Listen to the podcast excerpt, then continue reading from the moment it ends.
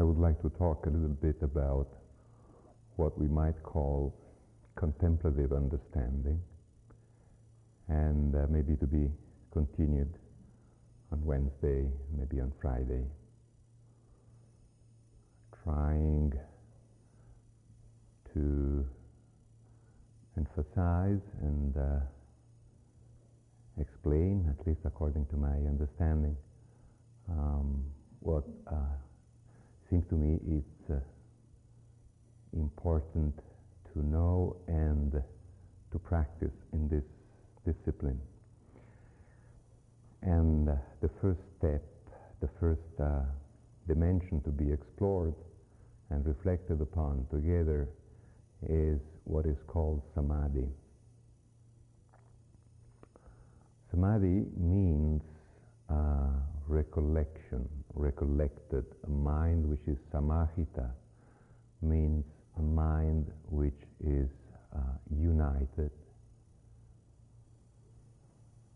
a mind which is unified, a mind in which there is unity and peace, as opposed to a mind which is fragmented, which is agitated, uh, which is not unified. So obviously this is a very important factor, a very important dimension of the contemplative life, of the contemplative understanding. Um, usually we talk about samadhi as concentration, but there are disadvantages to this translation, as we shall see later on. We better to talk about calm abiding.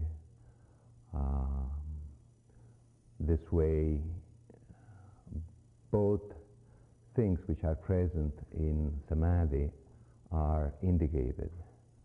In samadhi we have a mind which is focused and a mind which is calm.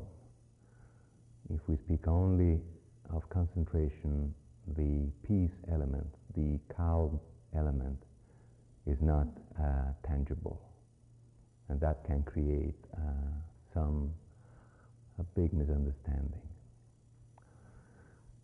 We have a couple of interesting images in the texts of this tradition. One image is the image, the uh, simile of the stone. If we uh, take a stone and lay it down under the water, the stone stays there. Uh, we take away our hand and the stone keeps staying there as long as we want. But if we uh, take a cork and put it under the water, as soon as we take away our hand, the cork pops up again and again and again. And I'm sure all of us have a vast experience in terms of the cork coming up uh, again and again. Uh, let's see, these are the two extremes, the, uh, the cork and the stone. And uh, I think it would be fair to say that as the practice ripens and as the time goes by, uh, the cork becomes a little heavier, and so it doesn't pop up that quickly. Um, so there is this wide spectrum in between these two extremes. What is very crucial to understand more and more is that samadhi comes together with paññā, with wisdom. In uh, the discourses of the Buddha, it is said samadhi and paññā. Later on, uh, samatha and vipassana uh, has been used as an expression. See, the literature says these two dimensions are, are like two animals uh, under a yoke, yuganaddha. They always have to work together. As the other night Larry was already hinting at this. So much so that they are actually like two sides of the same coin. True samadhi is true samadhi only to the extent that it is connected with paññā, with wisdom. And wisdom is wisdom only to the extent that it is connected with uh, peace, with samadhi.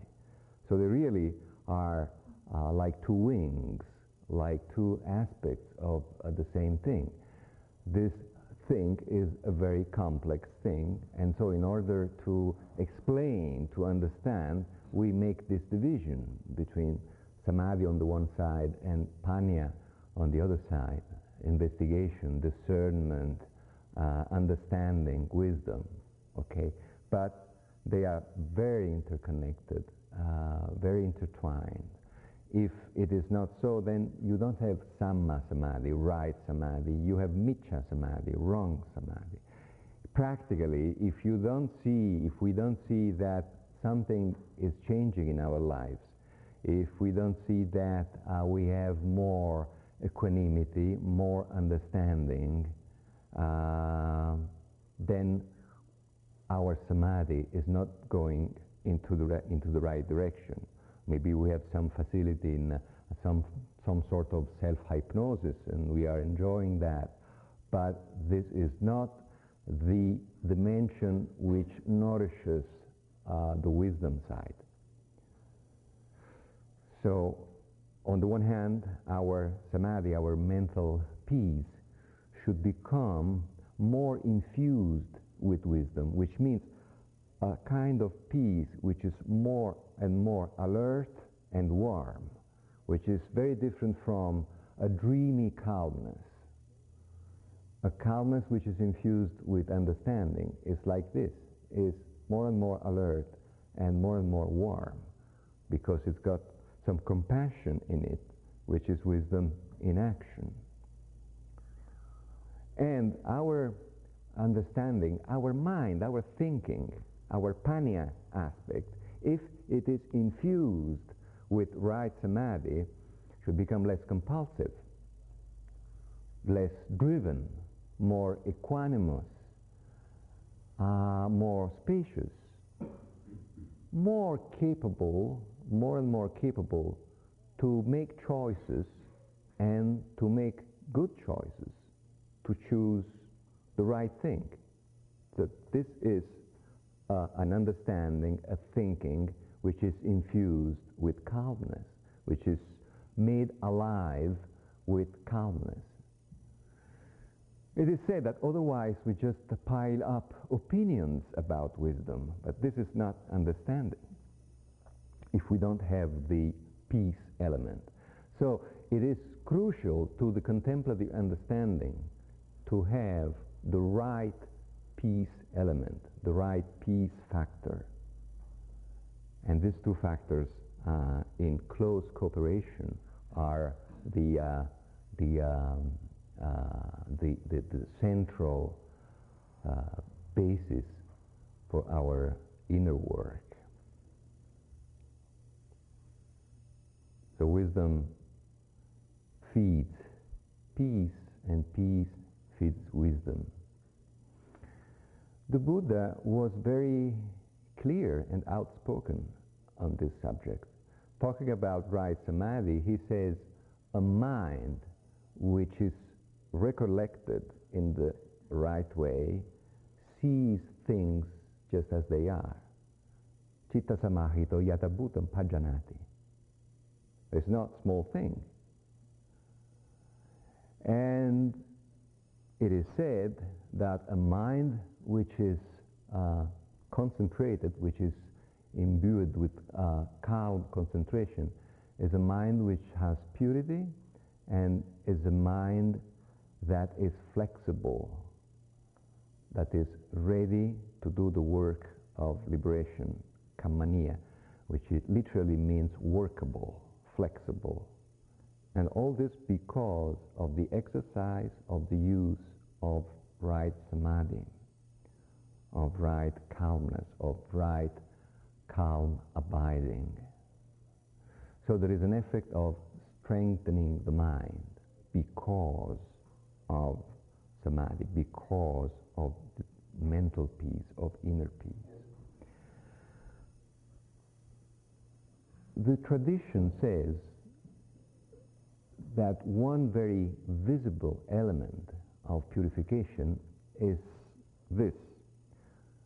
When you are experiencing some samadhi, some calmness, there are so many degrees, you know, but even a small degree of mental peace, then you see that the mind is not disturbed by fears and attachments and, and hostility. It's very balanced. So in that moment, the mind is relatively or very pure. Then when that moment uh, uh, ends, then we are back with, with our various preoccupations and, and various uh, disturbances of the mind. But as long as the mind is in that state, then the mind has purity. And tasting some of that purity, of that purity, is very important in terms of our motivation. So we see what is possible. We see that there is a state of the mind, uh, calmer, happier, which does not depend on outward circumstances, and we get an increase in motivation from that. This is also a strengthening, a strengthening element, a purifying element. Uh, we see that a different direction is possible in our lives. And sometimes, especially if we have a very troubled life in our background, this can be a very strong and important discovery, which can completely turn our life. If we keep reflecting on what it is that uh, make a mind stronger through samadhi, we see easily that the exercise of, of, of calm abiding uh, is as though uh, puts pauses in, in, in, in the momentum of our attachments and the worries and, and all that.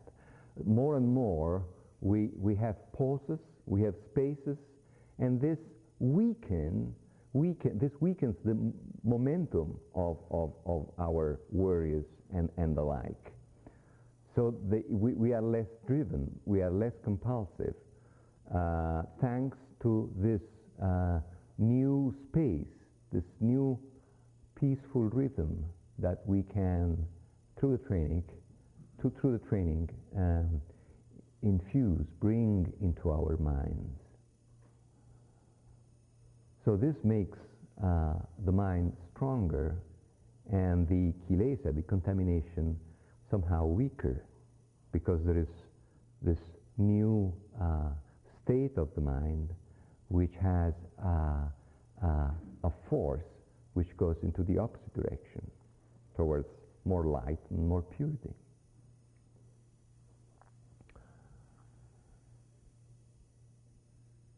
Furthermore, true samadhi means, to some extent, rest, resting for our minds. And that rest, that restfulness, uh, regenerates somehow our mind. Um, a contemporary Thai master, Thai teacher, uh, many of you are familiar with, I'm sure, Ajahn Mahā Boowa, puts this element very beautifully. Even when there is only a moment of quiet, we will come to see the harm of the thought formations which are constantly disturbing us. Even a moment of quiet gives us this incredible gift of having us see what it is like when there is no quiet, and what we consider to be normal. At the same time, we will see the benefits of mental stillness, that it is a genuine pleasure. Whether there is a lot of stillness or a little, pleasure arises in proportion to the foundation of stillness, or the strength of the stillness, which in the texts is called samadhi. When concentration is still, the mind experiences cool respite and pleasure. It has its own foundation set firmly and solidly in the heart. It is as if we were under an eave or under the cooling shade of a tree. This comes from tropical countries, of course. We are comfortable when it rains. We are comfortable when the sun is out because we don't have to be exposed to the sun and rain. The same holds true with the mind which has a foundation of stillness within. It is not affected by this preoccupation or that, meaning it is freer. By this preoccupation or that which would otherwise disturb and entangle it repeatedly without respite. And he finally says, the same holds true with resting in concentration and stillness. When we are resting so as to give rise to stillness, that stillness is the strength, I repeat, the strength of mind which can reinforce discernment, understanding, and make it agile. So see how interconnected these two dimensions are, how basically they are aspects of the same thing.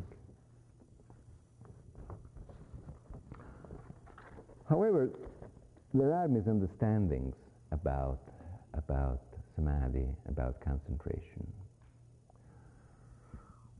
And um, some misunderstandings are gross misunderstandings, and uh, other misunderstandings are subtler ones.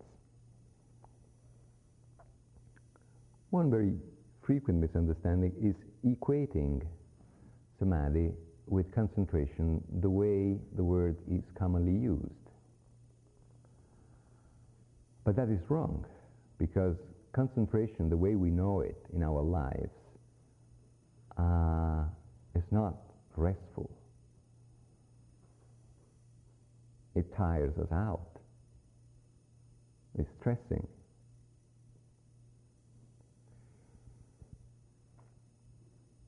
I remember once, several years ago, I was teaching a retreat back in Italy, and uh, it was late at night, and I was uh, outside the building. And then at one, at one moment, this uh, austere-looking judge who was taking part in the retreat uh, sort of came out from the darkness, coming back from somewhere. And um, um, he came up to me and uh, decided to break silence, to confess himself. And he said, "You know, I went to the movie."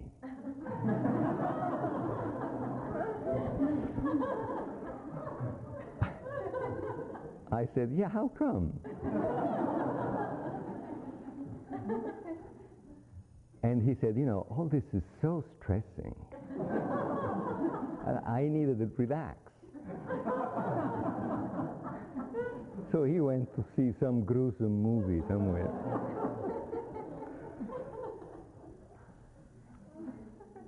And obviously, uh, when we sit and, and um, spend our entire time judging ourselves or being ambitious, then we are tired afterwards.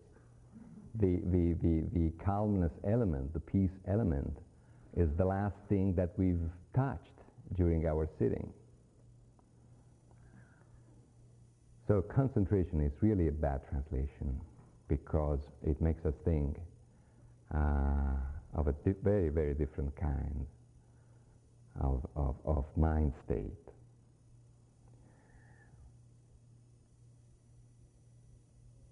Uh, just one more memory about this. This was a, a therapist, a psychotherapist, who once told me, uh, you know, in my job, I get very concentrated. Each session, I don't miss one word. So I get, I, I got, I get a lot of concentration, and plus, I do something very useful, something very helpful. Now, it seems to me that you meditators do not get much concentration, number one, and basically, you are doing something substantially idle.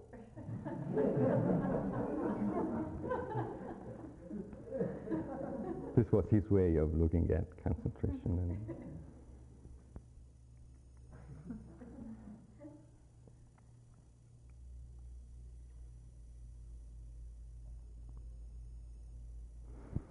And another kind of misunderstanding is it's subtler. And it seems to me that even correct, correct information is not enough to go over it. And the misunderstanding is that we maybe inadvertently equate the practice with our degree of uh, calm abiding, with our degree of samadhi. We equate the practice with our samadhi technically uh, uh, considered. Con- and so we evaluate our practice from that standpoint, from how much concentration we get. And that is our idea of our meditation.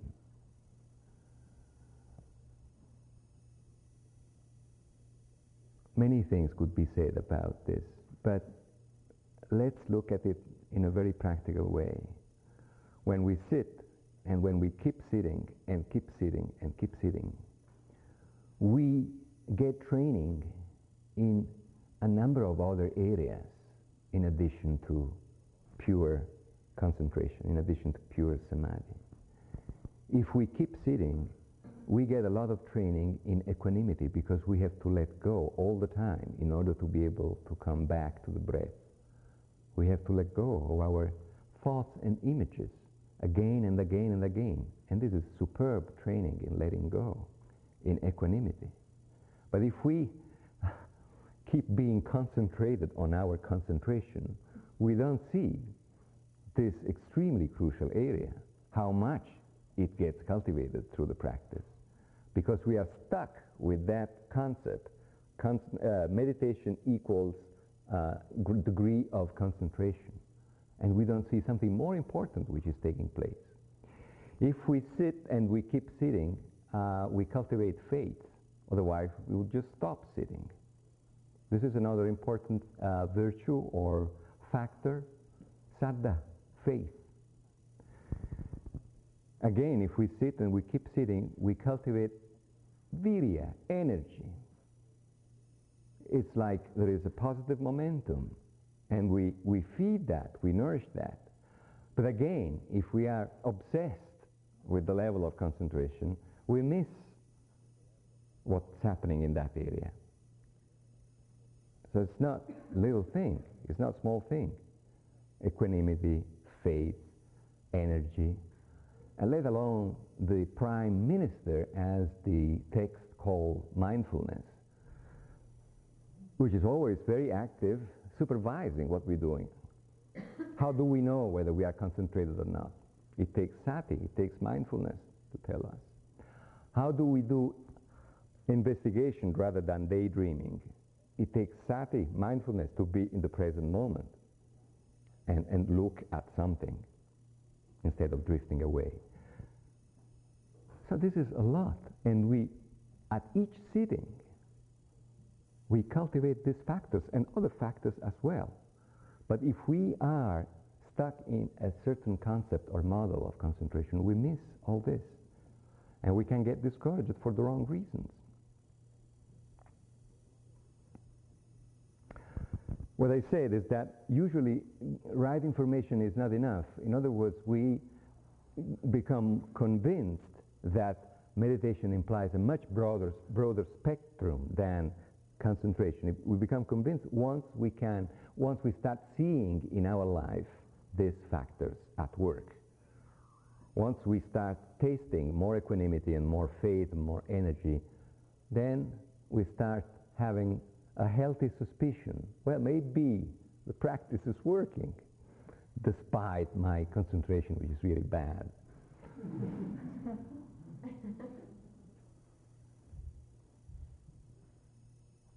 See, I think on a practical level again, we have to understand that each of us has a potential for samadhi.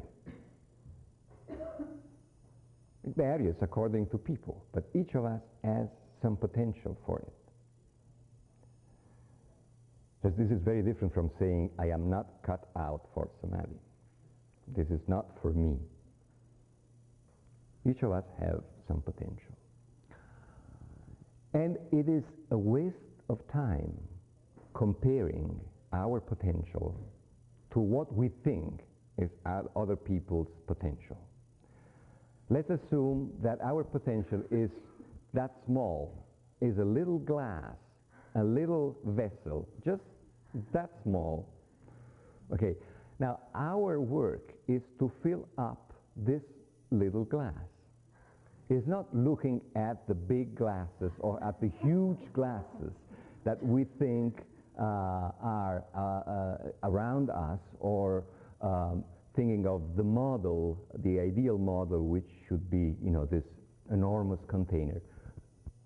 The work is filling up our glass, and, you know, happiness, more happiness, much more happiness comes exactly through fulfilling our potential. Once we've fulfilled our potential, we don't care much about other glasses. See, this is very important. And I have a hunch that sometimes a deep yearning that we feel is a healthy yearning, is a yearning to fulfill our potential. And maybe we interpret it in the wrong way. We think that it's a yearning to have this world and another world. But sometimes it's not so. It's just wanting something very healthy, wanting to fulfill our potential.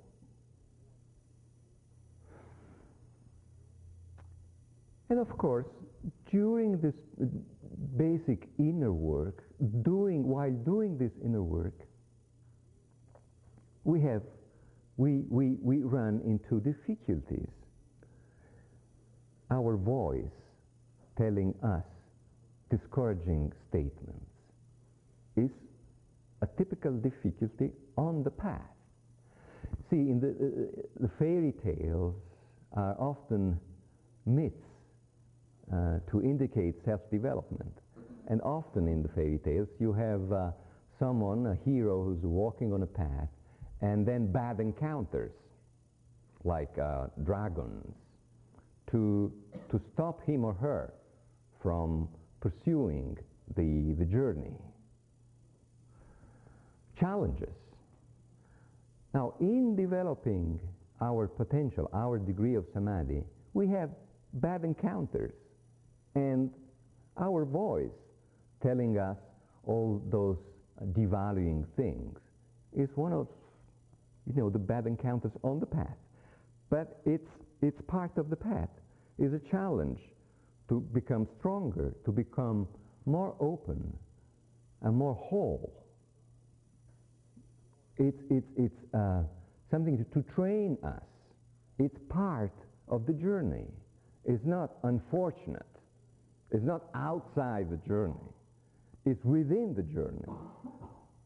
So it's good that we understand this, because like this we honor the dragons, we honor the voice, we honor the challenge.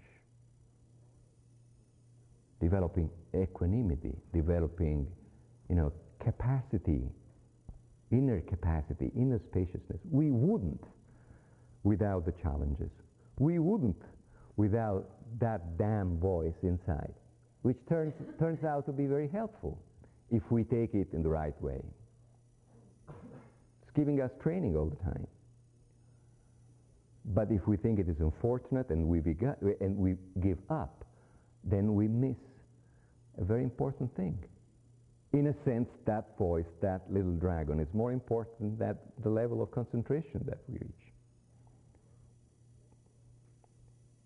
Because it's making us grow, and grow again, and grow and little, a little bit more.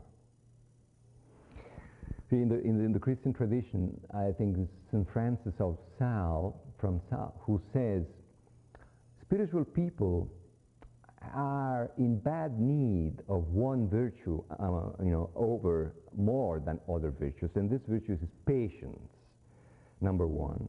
And number two, they need patience, especially with themselves.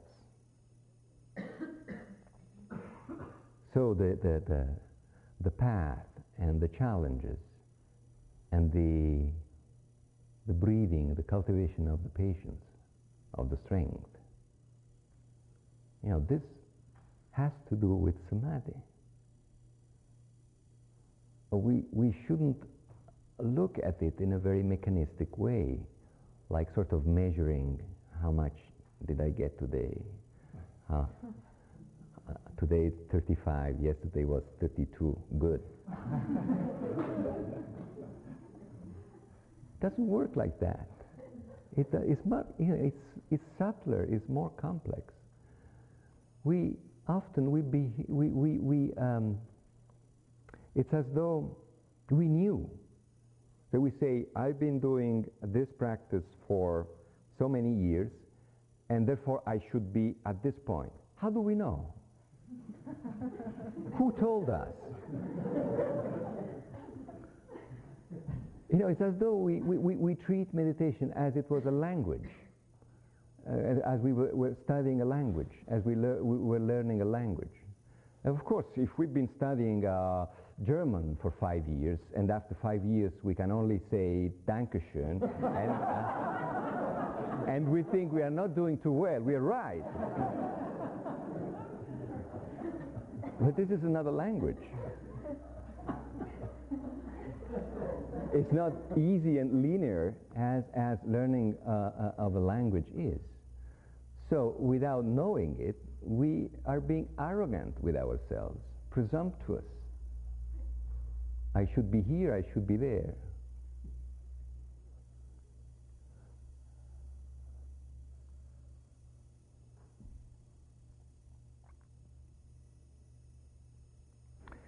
It's important and interesting what the, this tradition has to say about what helps the cultivation of samadhi. And two things are mentioned, morality, sila, and generosity, dana. The cultivation of sila and dana, generosity, tends to increase, if it's done in the right way, our happiness. And our happiness uh, facilitates samadhi, and samadhi in turn facilitates sila and dana.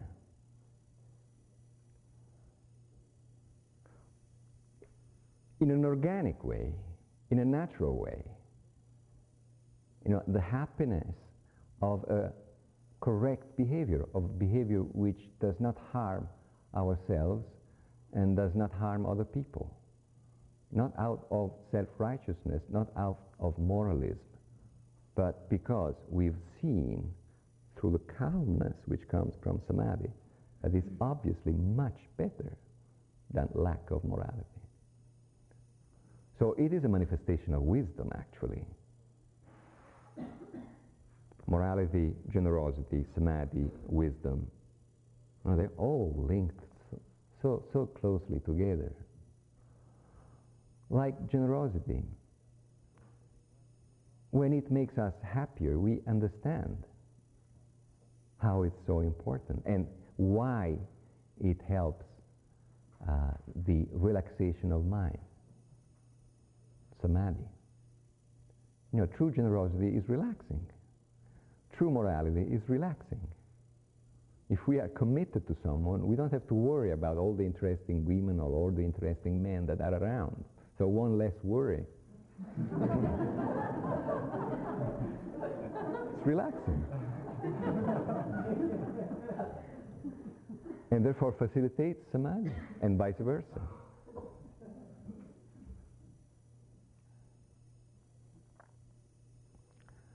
Ajahn Chah has a beautiful way of uh, talking about inner peace. He calls inner peace our real home. Just, just hearing it once is soothing. Our real home. A profound value, which is worth our best efforts.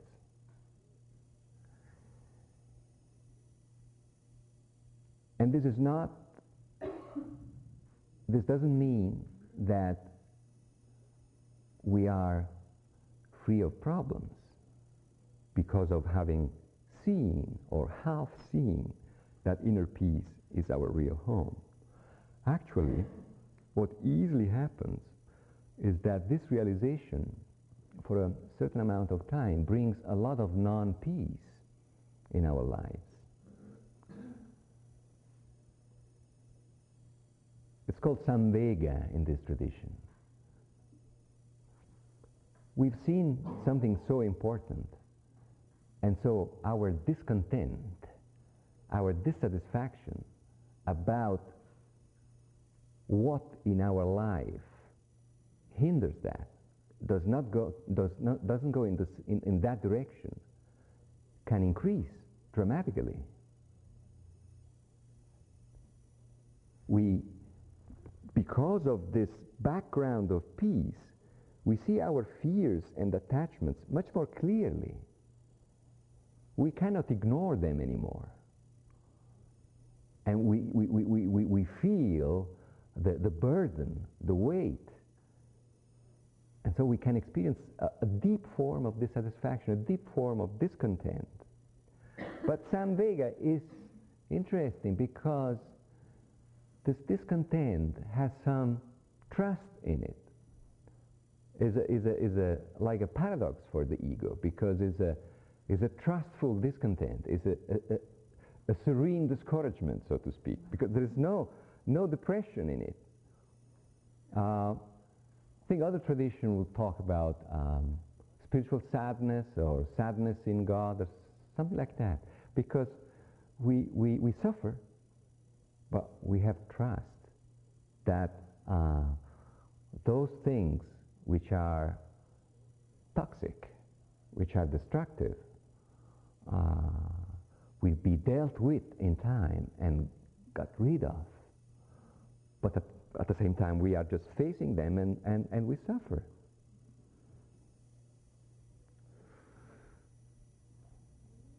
So, a taste of samadhi, a taste of inner peace, brings more understanding, more contemplative understanding in our lives, and change in our lives. We can summarize maybe the change with an expression like this: dropping and caring. So we tend to drop what is not good, what is not kusala, what is not wholesome, because we've seen its toxic character, and we simplify our lives, but at the same time we care for what is left. We care for what we do not intend to drop because it's wholesome. For instance, we, we, we drop being in company with uh, people who are being uh, destructive or toxic, or you know, we see that there is no way for us to help them and for them to help us, and we are with more energy with other people, with with people, um, with friends. We are more totally, more completely uh, with sangha. Same with with uh, activities. Maybe we had activities which were just uh, because of greed. And we drop those activities, and now we take better, better care of those activities which are left. And taking better care means being more into the present, moment. Be means being more alive, more together, more unified. See, simplicity, simple in Latin means made of one thing. And it, again, there is a deep, deep yearning towards oneness, towards unity in all of us. So when it starts happening in our life, it's a great peace, a great relief, a cool respite, as Ajahn Mahā Boowa would say. And we don't forget it.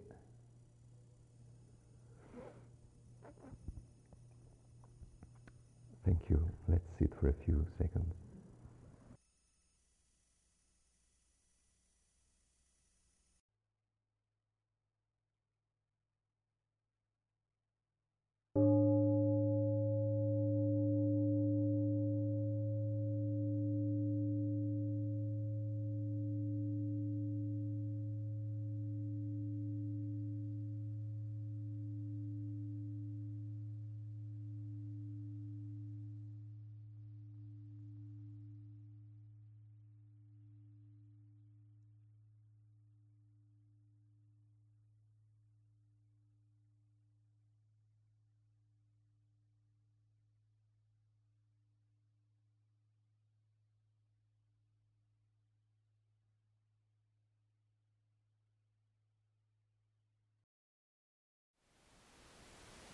Thank you for listening.